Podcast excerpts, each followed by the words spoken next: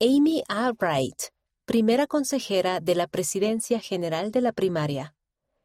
La hermana Amy A. Wright recuerda una noche de hace varios años, cuando se estaba sometiendo a un tratamiento para el cáncer de ovario en etapa 4.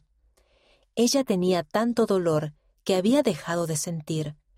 A pesar de su testimonio y su fe en el Padre Celestial, el Salvador y el plan de salvación, ella misma estaba necesitada.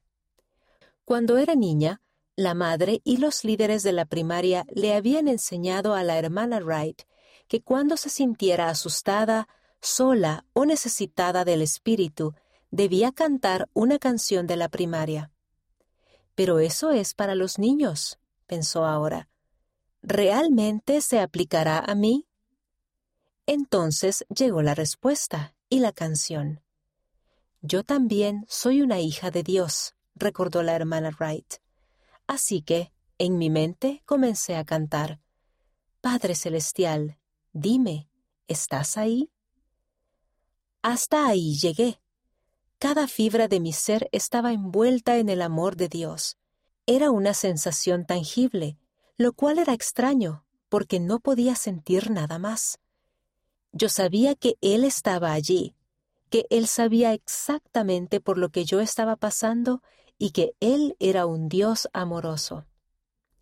Amy Eileen Anderson nació el 6 de enero de 1972 en Salt Lake City, Utah, Estados Unidos, y es hija de Robert Anderson y Joy Bailey. Se casó con James McConkie Wright el 24 de junio de 1994 en el Templo de Salt Lake y tienen tres hijos. Se licenció en Desarrollo Humano y Estudios Familiares por la Universidad de Utah en 1998. Trabajó en el Departamento de Medios de Comunicación Estudiantil en la Facultad de Comunicación de la Universidad Marquette, mientras su esposo asistía a la Facultad de Odontología. La hermana Wright sirvió como segunda consejera de la Presidencia General de la Primaria el año pasado y previamente en el Consejo Asesor General de las Mujeres Jóvenes durante tres años.